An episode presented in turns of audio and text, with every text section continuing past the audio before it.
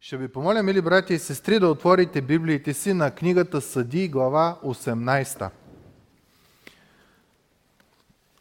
Една много интересна глава и докато търсите да си спомним няколко неща от предния път, от 17 до 21 глава книгата Съди ни връща обратно във времето на първа и втора глава. Като целта е да, да покаже какво е ставало вътре в сърцата на Божиите хора. Защото от, от 3 до 16 глави се говори за съдиите и казва, израелтяните пак са грешиха и Бог ги наказа и те извикаха към Бог и Бог прави съдя, който да ги спаси. Но ще кажеш, че Господ нарочно иска да вникнем какво е в сърцето на човек, който не следва Господа което докарва, разбира се, без Божиите благословения. Преди малко песента, която пяхме, без Него аз съм нищо. Без Него нямам успех. Дори някакъв успех, ако имаш, що ме без Бог, той е успех. Нито ти носи радост, нито ти носи надежда, нито нищо. Вие знаете, най-голямата прокоба в този свят, сред хората в света, е ненаситността. Обикновено си казвам, е, важно е да имам голям телевизор, кабелна телевизия и интернет. Изкарваш пари за голям телевизор, кабелна телевизия и интернет и изведнъж си казваш, бе май ще е хубаво, ако си купя таблет. И почваш постепенно, постепенно и то с това си играят рекламите и цялата комерциална част в света е изградена на това, че човек няма насищане. Купуваш си нещо, след два месеца то вече става старо, след една година ти си казваш, време е да го смена и постепенно започва да си играят с нашите страсти, нашите желания, нашата ненаситност. Книгата в Съди описва точно тая част, ненаситността. А, говори какво е, какъв е проблема вътре в сърцето на Божиите хора. Спомните си в 17 глава Говорихме за един човек, който се казва Михей, само че не пророк Михей, който открадна от майка си 1500 сребърни а, монети и като разбра, че майка му проклина този, който ги е откраднал, го фана шубето и си призна и каза, мамо, аз откраднах тия пари. Тя каза, благословен да е Господ и му каза, давам ти ги да си построиш идол. Да си направиш комир. Той казва, аз не ги искам всичките, тя му дава определена сума, той отива при златаря, той ги стапя и от тях прави един семейен идол. Та, какво е в сърцето на Божиите хора през това време? Навлизаме, като с микроскоп, влизаме в дома на един от тия народи, в едно от най-еродираните племена, племето Ефрем. Тия, които са най-умни, тия, които трябва да са духовни, тия, които трябва да са силни в, в битка. Виждаме син да краде от майка си, майка, която проклина. Значи тук говорим за Божи народ. При Божи народ няма, не можеш да кълнеш. Няма такова нещо. Ти викаш Господ за помощ. Ти се молиш, ти разчиташ изцяло на Господа. Затова Библията казва, не кълнете, ами прощавайте. На Бог принадлежи всичко. Не си отмъщавайте, ами а, прощавайте. Това е нашия, нашия смисъл. Майка тръгва да, да кълне. Сина го хваща шубе. Защо? Защото по-го е страх от суеверието, че майка ако ме прокълне, ще ми се случи това, отколкото от това, че той е нарушил Божия закон. Че той краде, че той не почита баща си и майка си. И какво правят накрая? Построяват един идол от сребро, на който се кланят. И накрая се оказва, че този човек има капище, т.е. като параклис, само, си, е, само че езически, в, в своя си дом. И там има различни фигурки, различни богове и разбира се Богът на, на мама. Като през цялото това време, когато говорят за Бог, думата използвате Еова, което е много интересно. Бог изрично казва, няма да си правиш комири, няма да си правиш идоли, няма да, да се мъчиш да ме изобразяваш. С какво ще ме изобразиш? Всичко, което виждаш, аз съм го създал. Още повече, че Бог е дух. Няма как да, да изоб... как да изобразиме вечният, безсмъртният. Ни такова нещо никога не сме а, виждали. След това, освен че има идол, човек решава да се направи частна църква. Прави ефот, спомняте си, това беше дрехата на свещеника, е, церемониалната, ритуалната. чрез която с двата камъка Орим и Торим можеше да се взимат решения, търсейки Божията мъдрост и прави главен свещеник сина си. Когато Бог изрично беше казал, че трябва да е левит, който е свещеника. Та, буквално тия хора си правят каквото си поискат. И ако си спомнете, на края на тази история, стих 6 на 17 глава, още правим преговор, казва, по това време в Израил нямаше цар и всеки правеше каквото смяташе за правилно. Никой не го еня за Божия закон, никой не го еня за Божията правда, за Божите неща. Важното е на мене да ми харесва. И накрая виждаме, се в предния път видяхме, че тези, които Бог е сложил да бъдат като последната защита срещу идолопоклонство и неморалност и неправда, левитите, се оказва, че един от тия левити, чиято задача е да отстоява Божиите принципи, Божиите ценности, изведнъж става свещеник под найем. Частен свещеник. По това време левитите е трябвало да живеят в определени градове, които са били разпръснати равномерно из Израел, така че в 10 км разстояние да има град, в който да има левит и свещеник. Така хората, ако са имали нужда от помощ, винаги са можели да, да отидат при левитите или всъщност левитите да пътуват до, до хората. Тук виждаме нещо обратно. Той левит не си изпълнява задълженията, които има и когато вижда капището, идолите на Михей и тия неща, той всъщност се съгласява да му става свещеник. Колко объркана бъркана работа. И Притчи 29 глава, много пъти го повтаряхме това. Мотото може би на тия глави от 17 до 21 е без пророческо откровение народът подивява. И под пророческо откровение се казва, а който спазва Божия закон е блажен. Тук се използва една, един литературен похват на контраст или също на, на паралел, може дори да го кажем в този случай. Без пророческо откровение народът подивява. Контрастът е, който спазва Божия закон, а паралелът е между пророческо видение и Божието Слово. Тоест, ако няма Божие Слово, ако нямаш водителство от Бог, ако не следваш това, което пише в Библията, ти ще станеш луд за връзване. И тук виждаме какво става. Сина краде от майка си. Майката проклина. Той го е шубе. По-се притеснява от а, езическите неща, суеверието, отколкото да се притеснява от Божието. Той, който е Божий човек, който трябва да знае Божиите истини, накрая му се ослажда прехраната, парите и нещата, които може да получи. Историята, която ще разгледаме, а, ни описва едно нещо, че греха е като една спирала. Започва от малко, но удря навсякъде. И това, на което ще обърнахме внимание в 17 глава, удря един човек с неговия дом, дома на Михей. Това, което днес ще видим е, че грехът на Михей удря едно цяло племе. Племето на Дан. И като спирала започва с Михей, започва с Дан и другия път, като отидем на 19 глава и нататък, ще видим, че целият народ бива обхванат от този вид грях. За да ни се покаже какво е в сърцата на Божиите хора, когато са били а, по това, когато са били а, в тия години. Така, ако обърнем внимание на картата, виждате ли къде е Дан, тук долу? Той има, може би, една от най-хубавите локации с из, излъз към Средиземно море. Там земята е много плодородна. Тая част тук, която е, тя е планинската. Та, има планини, има долина, има излъз към морето. Така че има плодородие, има дърва за за зимата и имаш излъз към морето за, за риболов и за, за търговия.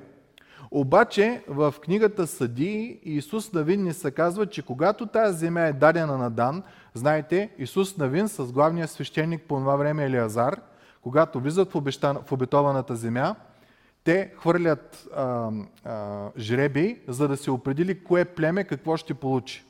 И оттам нататък всяко племе тръгва да завоевава земята, която му е дадена чрез жребия.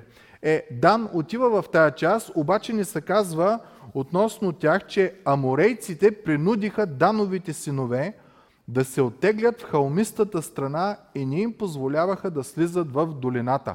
Значи, племето на Дан не се сражава, за да си вземе земята, Ами, тия, които живеят долу на плодородната земя с достъп до риба и до търговия, избутват дан горе в планината. Това е все едно да живееш казанлък, обаче да ти избутат да живееш горе на, на Бузлуджа. Там, там няма нищо.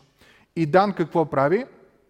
Книгата Исус на Винни се казва, те са паралелни тези събития, че това племе много се увеличава и няма място къде да живее, защото не искат да водят битка с саморейците, да си вземат земята, която Господ им дава, ами вместо това те отиват, вижте къде на друго място се споменава Дан, там горе. Виждате ли? Най-горната, най-северната част.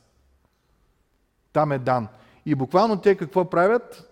Понеже са изтласкани от земята, не могат да живеят на хубавото, увеличават се като брой и вместо да завладеят земята, която Господ им дава, те решават да си намерят земя и намират земя горе в Дан.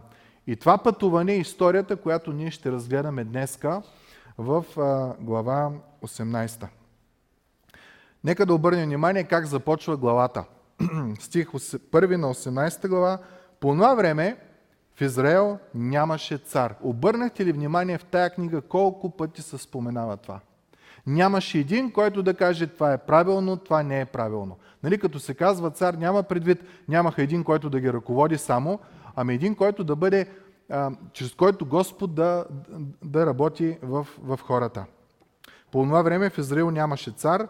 В тези дни Дановото племе се търсеше дял от наследство, където да се засели, защото до този момент не им се беше паднало наследство сред израилевите племена. И ние разбираме що, защото това, което им е дадено, те не искат да водят битка, за да си го вземат.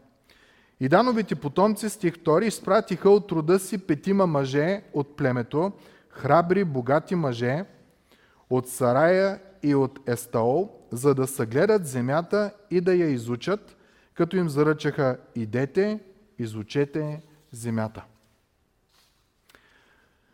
Четейки историята, ние разбираме, че самият акт, в който Дан тръгва да си търси територия, различна от това, което им му се пада, е акт на неверие.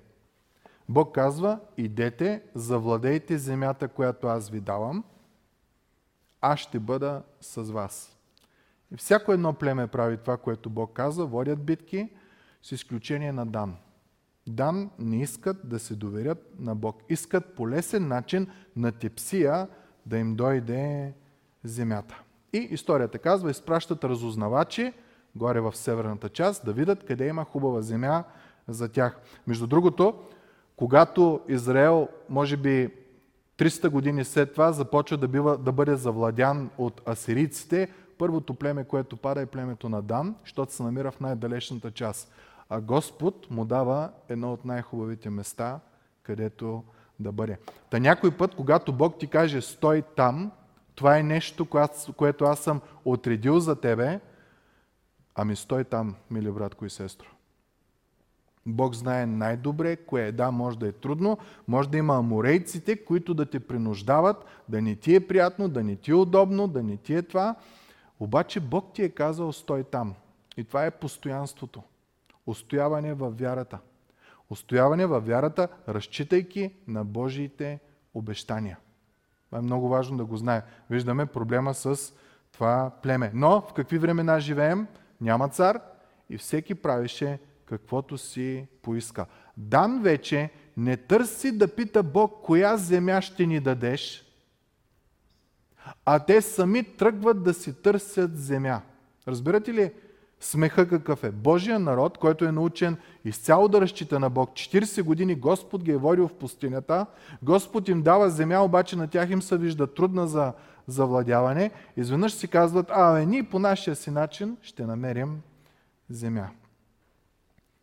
Стих 2 казва, и те стигнаха до Михеевата къща. Обърнете внимание, това е племето Ефрем. Дан, за да стигне до другото място, където е Дан, трябва да мине през Ефрем. Михей беше от ефремското племе. То още в началото на техния, как да кажа, шпионски поход или разузнавачески поход, те стигат до Михеевата къща в Ефремовата халмиста земя и там пренощуваха. Стих трети. Когато се приближиха до Михеевата къща, познаха гласа на младия левит. Сега, дали познаха гласа, защото се е молил, нали, религиозна реч са чули, или, спомняте ли си, ефремците имаха един проблем с говоренето. Сиболет, шиболет, спомняте, те не можеха да казват думата ша. И може би те си казали, тук всички съскат, вместо да шъшкат, и ето един, който шъшка. Нали, няма значение. Какво е просто интересно да, да обърнем внимание. Отбиха се там и го попитаха. Как вижте какви въпроси. Кой те доведе тук? Какво правиш на това място и защо си тук? Кой, какво и защо? Много, много остри въпроси. Защо?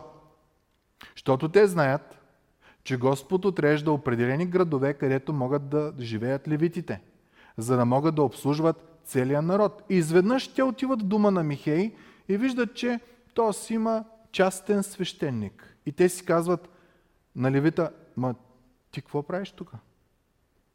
Кой те е довел тук? Защо си тук?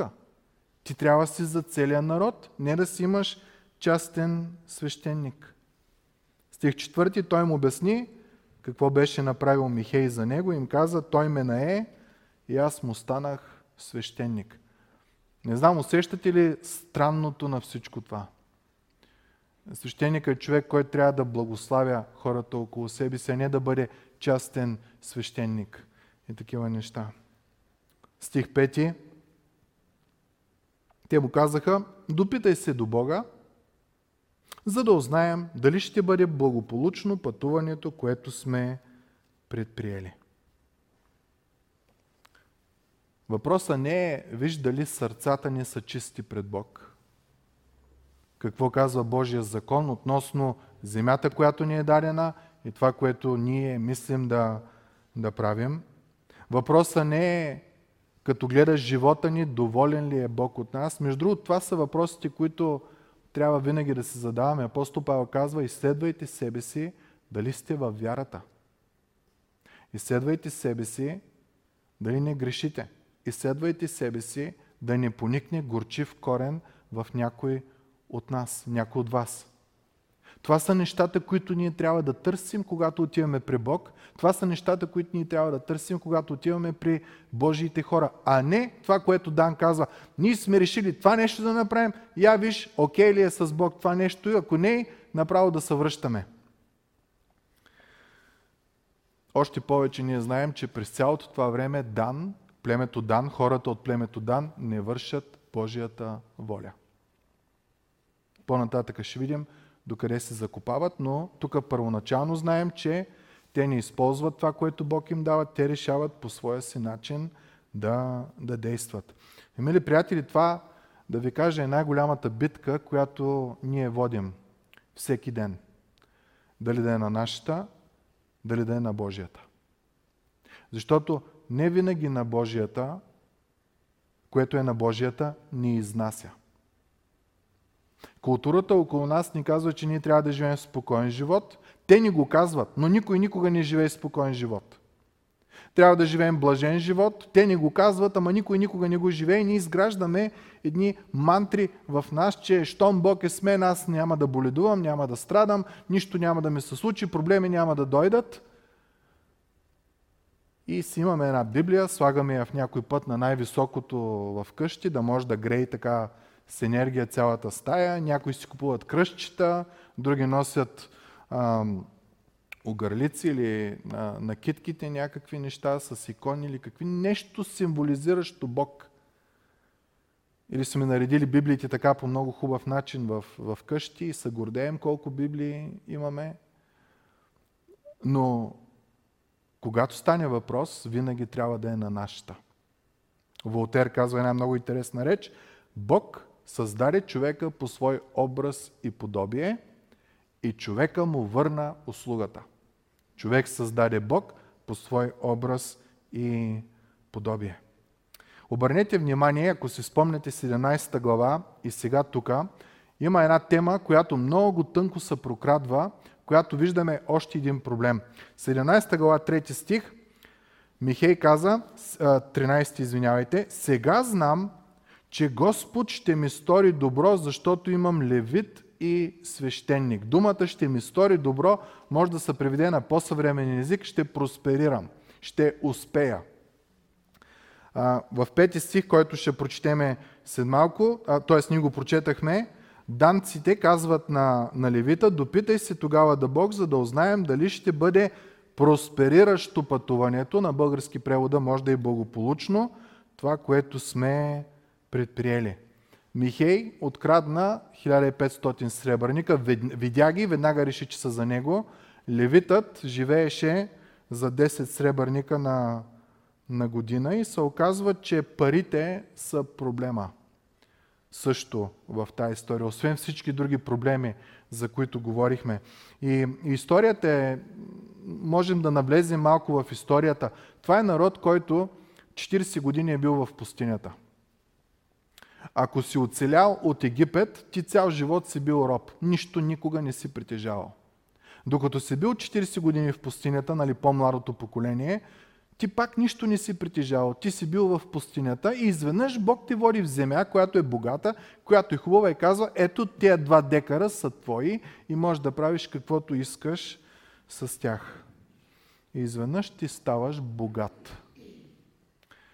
И когато станеш богат и ти става охолно и нямаш проблеми, спомняте си една притча, Исус казваше за един, който толкова му родиха, такива пари ще да изкара, че събори старите складове, построи нови складове и си каза, яш, пи и се весели. Виждаме това, което става с израелтяните. За първи път те притежават нещо от 430 години насам. За първ път те имат нещо, те са вече богати, те имат земя и вместо да ги е грижа, като казват, Той е, който ни даде тая земя, нашия всемогъщ Бог, изисква ние да бъдем милостиви, благи, кротки, да бягаме от греха, да не сме идолопоклонници. Може би трябва да си кажат, как Той ни е дал всичко това, какво ли още изисква от нас, как можем да му се отблагодариме. Изведнъж осъзнаваш, че си избран народ. И си избран не само за да те благославя, ами си избран от тебе да произлезе благословение за целия свят. Ние много често забравяме ли, брати и сестри, в начина си на молене, обикновенно, образно казано, може да го сумираме в тая фраза благословиме, благословиме, благословиме. Помогни тук, помогни тук, помогни тук, помогни тук. Кога се молим ние, помогни ми, за да мога да помагам? Благослови ме, за да бъда за благословение. Това е трябвало да направи Израел. Той ме доведе в хубава, обетована земя и ми даде лично моя земя. Аз трябва да бъда за благословение на хората. Вместо това, вместо да задават въпрос какво иска Бог, как да го следвам по-добре, отговорът им беше я да видя дали е Божия воля това, което съм си намислил да правя или не е Божия воля. Основният интерес е, ще благоуспявам ли, ще просперирам ли, а не дали съм угоден на Бога. И най-лошото в цялата ситуация на тази история е, че свещеника вижда, че културата по това време е такава. Всеки върши това, което му се вижда угодно, т.е. Бог ще ме благослови ли, Бог ще ми даде ли, Бог ще ми помогне ли, ще ми направи ли тия неща и по същия начин виждаме свещеника прави тия неща, като казва вървете си с мир, пътуването, което сте предприели е пред Господа. Значи те казват, я да те питаме, тъй тъй сме свещеник, да продължим ли този път, като ние знаем, че е нечестива цялата умисъл, свещеника им казва, о, тръгвай, Господ е с тебе, няма никакъв проблем. Освен, че проблема, мили братя и сестри, е, че цялото това нещо е един грях. И Бог не благоволява в него. И какво разбираме? Свещеника вижда, че хората, културата, вижда Михей, който е от Ефремовото племе, вижда хора от Дановото племе, техният начин на мислене ще ме благослови ли Бог?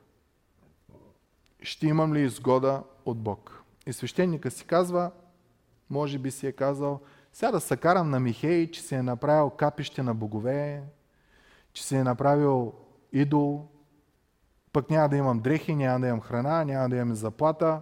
Давай, ще стана частен свещеник на, на Михей. Тук си е казал, тия хора имат земя, която Бог им е дал, обаче те търсят друга, не това, което Бог им дава.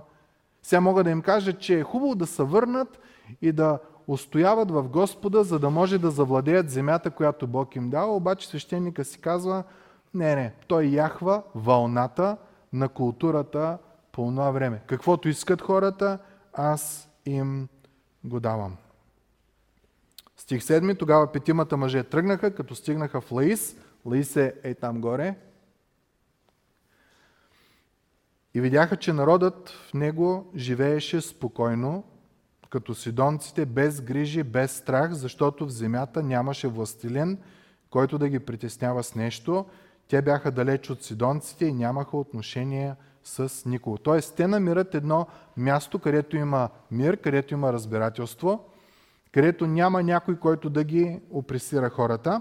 И така мъжете се върнаха при братята си в Сарая и Естаол. Братята им ги попитаха какво е предложението и те отговориха, станете, нека да отидем против тях. Видяхме, земята е добра.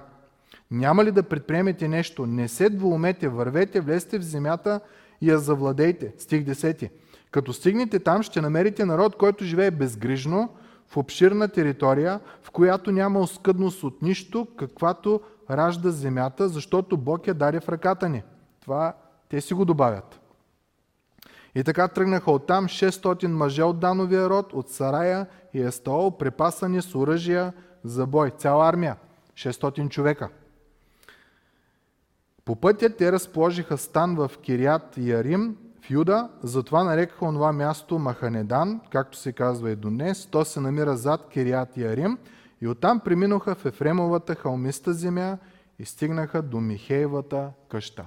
Значи, Левита им казва, тръгвайте, няма проблем, Господ е с вас, те отиват, виждат една земя, където хората живеят мирно, т.е. те си казват, те една армия от 600 човека, лесно ще ги избием, лесно ще ги попилеем. Проблема какъв е? Това не е земя, която Господ им дава.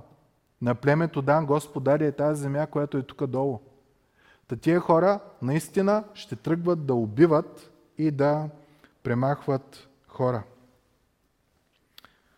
Стих 14. Тогава петимата мъже, които бяха ходили да съгледат местността Лаис, казаха на братята си, другите 600, които вървят с тях, знаете ли, че в този дом, в този дом има ефот, мястото, където можеш да получиш, да поискаш съвет от Бог с тези два камъка, Урим и Турим.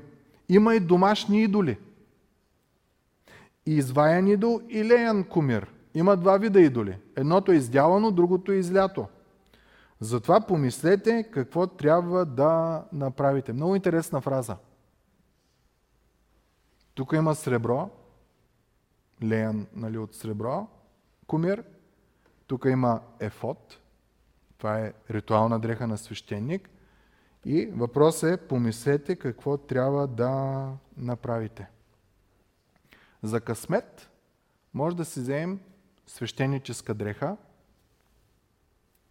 или какво беше, стискаме палци. За късмет можем да си вземем разни амулетчета, фигурки, комири, може да си вземем и, и идоли. Нищо, че сме Божи народ. Искам да ви задам един въпрос, мили братя и сестри. Вие, като сте Божия народ, като сме Божия народ в нашите домове, в нашия живот, има ли признаци на поклонение към други неща? Някой от нас поклонението е към парите. Те определят живота ни. Това дали си щастлив или не, не се определя от връзката ти с Бог, а от финансовото ти състояние. Някои от нас, въпреки че идваме на църква и следваме Бог, слагаме някакви дранкулки някъде, където някой ни го е дал, за да ни каже, че това е било за късмет. И като дойде пастира го крием, обаче иначе стои. Бях чул наскоро в един град, в едно семейство, една, една жена почнала да слага фигури на жаби зад вратите. Мъжи я питал, ма какви са тия работи? И тя казва, ми, той за късмет да носи пари. И той казал, ма жена, ние сме дом, в който Бог царува. Какви са тия работи? Та, изкушението го има. Виждаме ги и тия в Дан. Ние сме Божи народ, ама тук има идоли, има от всеки Бог по един. Ако искате да, да се застраховаме, да вземем по-малко от тях. И стих 15 казва какво правят и те. Те се отбиха там, отидаха в къщата на младия левит, в Михеевата къща и го поздравиха. А шестотинте мъже, които бяха от Дановите синове, останаха препасани с оръжията за бой при входа на вратата. Тогава петимата мъже, които бяха отишли да съгледат земята, отидоха, влязоха там и взеха изваяния идол, ефода, домашните идоли, леяния кумир, а свещеника стоеше при входа на вратата с шестотинте мъже, които бяха припасани с оръжията за бой. Много интересна ситуация. На входа на двора има армия от 600 човека. И два пъти ни се споменава това. Те не са само 600 човека, ами са 600 човека, които са въоръжени до зъби, защото те са готови на бой. И изведнъж тия 5 човека влизат вътре в капището на Михей и почват да си взимат всичките му неща. Какво се нарича това? Кражба. Виждаме какво става. Стих 18. И когато влязоха в Михеевата къща, изнесаха изваяния идол, ефода, домашните идоли, леяния комир, свещеника им казва, какво правите? Някой накрая си казва, какво правите вие? Отговора какъв е? Мълчи. Служи ръка на устата си, ела с нас и не бъди отец и свещеник. По-добре ли ти е да бъдеш свещеник на дума на един човек или да бъдеш свещеник на едно племе и на един род в Израел? Хората от Дан си мислят, че са ударили джакпота. Имаме си кумири. Обожествата от народите, сред които живеем. Имаме и сребро. Той е леян кумир, ама като стане зор, може да го притопим и да получим това можем да си придобием племенен свещеник.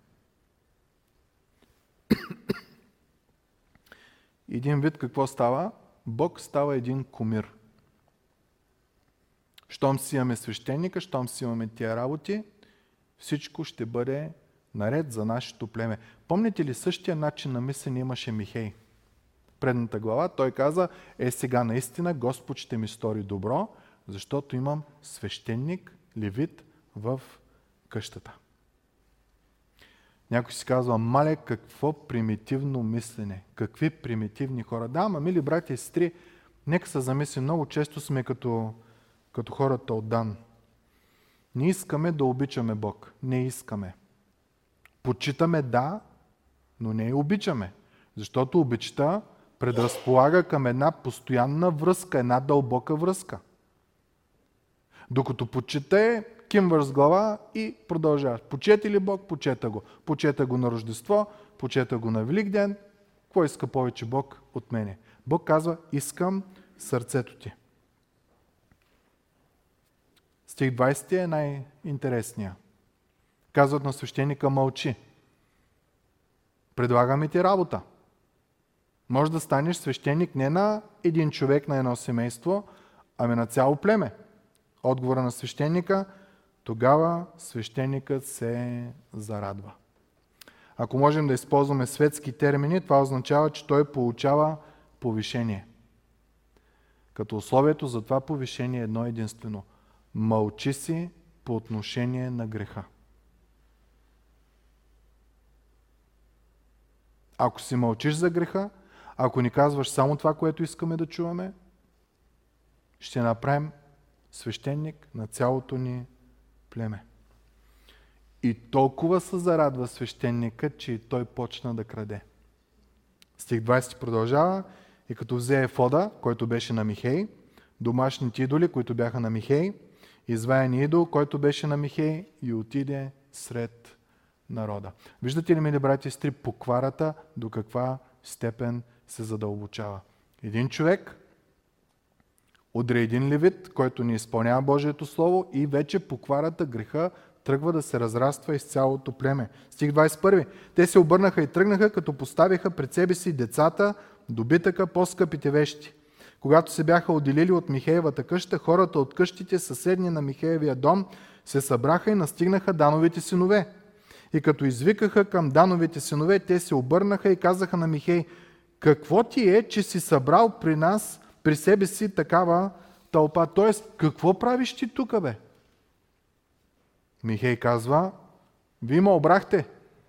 Взехте ми боговете, стих 24, които си направих, и свещеника, и тръгнахте. За мене нищо не остана. А сега ми казвате какво ти е, защо тръгваш след нас? Адановите синове му казаха, да не чуваме гласа ти между нас. Да не би да ви нападнат разгневени мъже и да изгубиш живота си и живота на близките си. Имаме смъртна заплаха тук. Знаете ли как се нарича това, което сега четеме тази история? Нарича се анархия. Никакво... Всеки прави това, което му се вижда угодно в техните очи. Дан и Ефрем са кръвни роднини от израелските племена. И изведнъж се стига до момент, че до такава степен искат да е на тяхната, че са готови да пролеят кръвта на брат си и на роднината си. Причината коя е? По това време в Израел нямаше цар и всеки правеше това, което смяташе за правилно. Виждаме ли, мили братя и сестри, какво става, когато Божието Слово не е проповядвано, когато Божието Слово не се чете, когато Божието Слово не се изпълнява. Виждаме ли какво става, когато един, свещеника, чиято роля е да окоръжава хората да се върнат към Бог, решава да живее удобен начин на живот. Ужас след ужас. Народът наистина подивя. Стих 26. И Дановите синове продължиха по пътя си, а Михей, като видя, че са по-силни от него, се върна и се прибра у дома. Първото виждаме анархия, второто, което виждаме, кой определя кое е правилно и кое не е правилно в тази история. По-силния. Виждаме ли проблема? Закона на джунглата. А кое би трябвало в този народ да определя кое е правилно и неправилно? Тая книга на закона да не се отделя от устата ти. Денем и нощен да размишляваш над нея, за да постъпваш правилно, за да има благословения във всичките ти пътища и Господ да ти помага. Но те си казаха, за какво ми е Бог? Имам свещеник, без да знаят, че свещеника не следва Бог.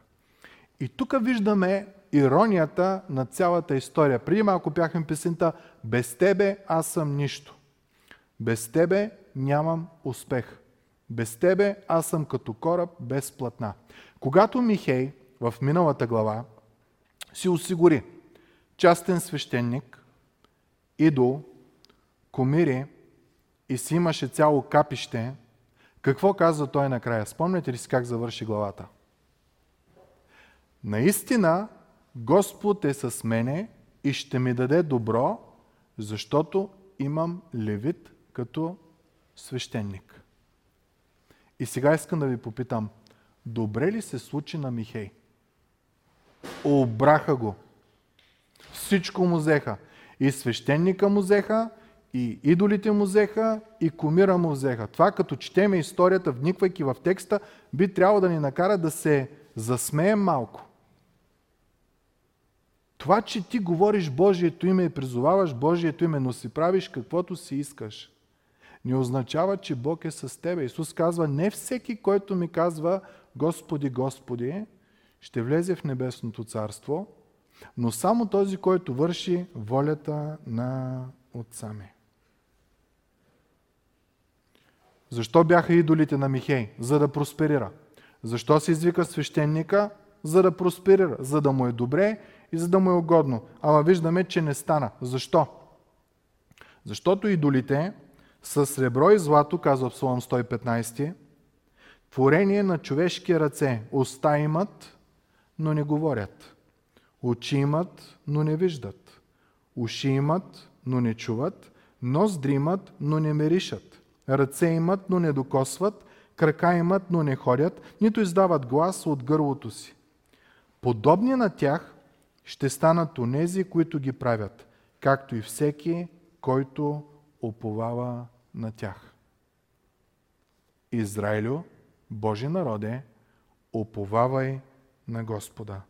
Той е тяхна помощ и щит. Виждаме контраста.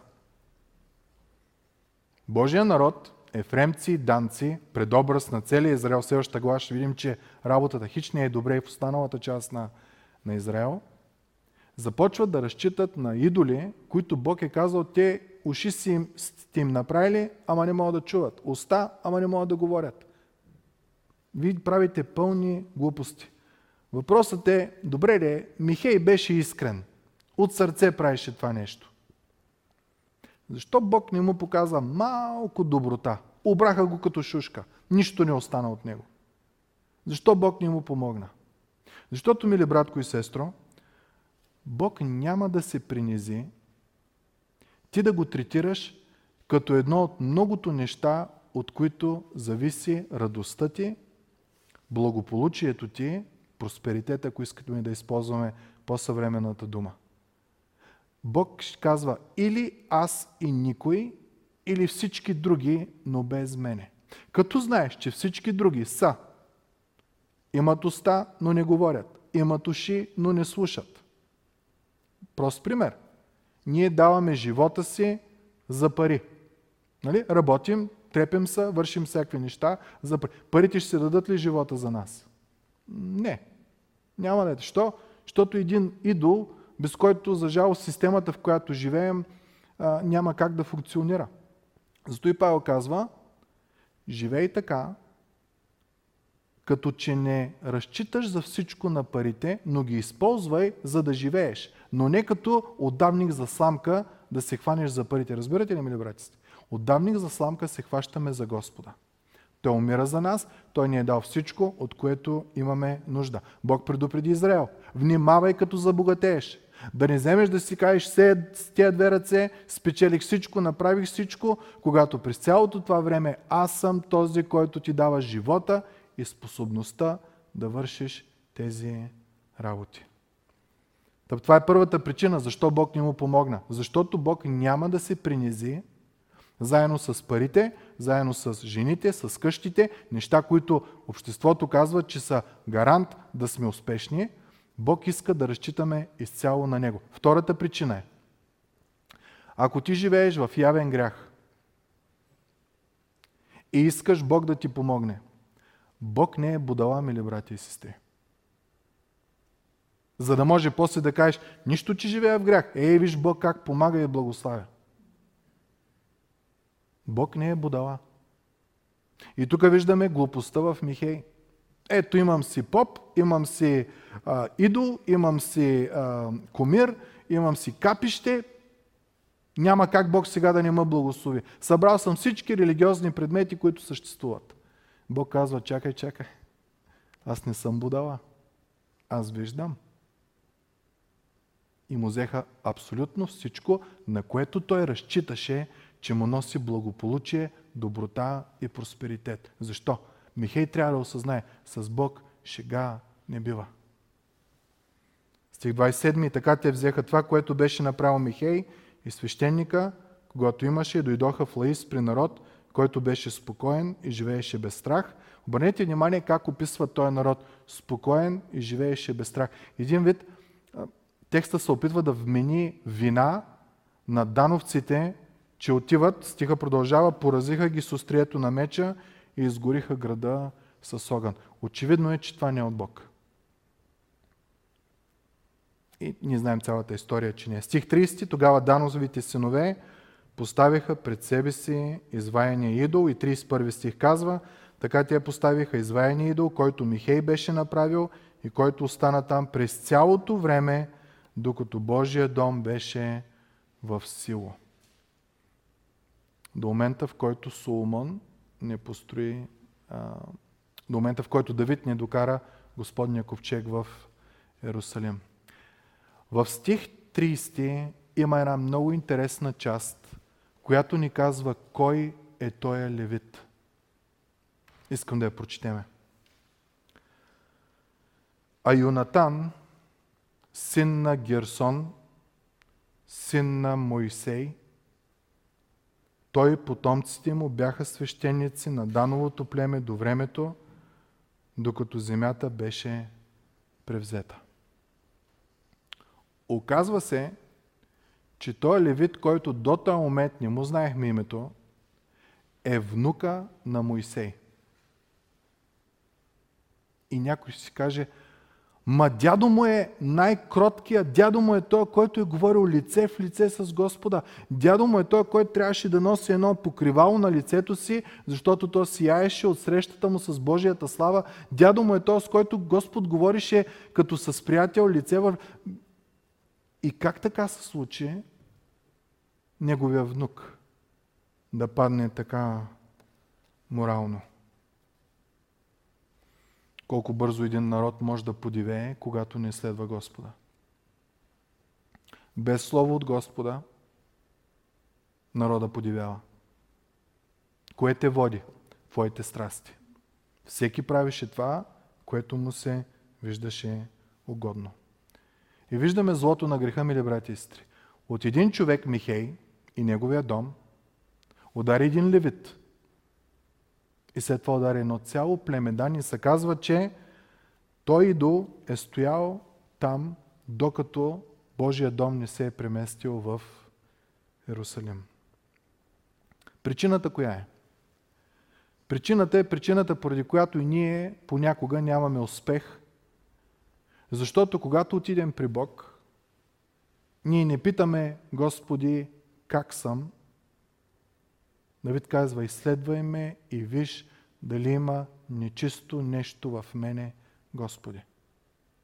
Ни отиваме при Бог и не го питаме как ми е сърцето от твоя гледна точка, ами казваме, Господи, аз имам тук един списък с 15 неща. И искам да ми кажеш кое е по Твоята воля, за да мога да ги изчистя, да не се блъскам в моя живот. Вместо да отидем при Бог и да кажем, аз имам нужда от Тебе, имам нужда от мъдрост. Аз имам нужда от Твоя святи дух да ме води. Сърце чисто сътвори в мене, Боже. И дух постоянен обновявай вътре в мене. Не ме отхвърля от присъствието си. Възстанови духа, който е в мене. Много често ние сме като Михей, като Левита и като Дан. Цялото племе. Знаем, че има Бог, ама винаги отваряме една въртичка, в случай, че Бог се издъни, според нашите разбирания. И Бог в такива случаи няма. Не е будала. Не може да правим каквото си искаме с Него.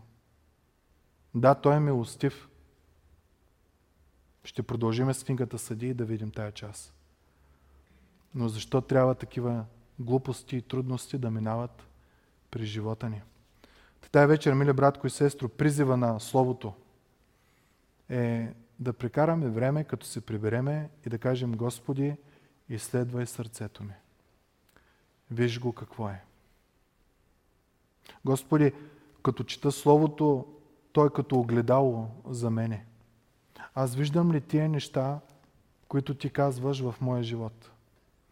Ако не, Господи, защо? Да не би да има завист в мене, да не би да има гняв в мене, да не би да има гордост в мене, да не би да има безхаберие в мене относно Твоя път, Твоето Слово и живота по Бога. Виж, Господи, влез в сърцето ми, изследвай го. Нека това бъде молитвата на всеки един от нас тази вечер, мили брати и сестри. Да не е то дълъг ферман от списъци с желания, които имаме и да му заповядваме на Бог. Какво искаме и как го искаме и защо го искаме. Нека това да го направим, като се приберем.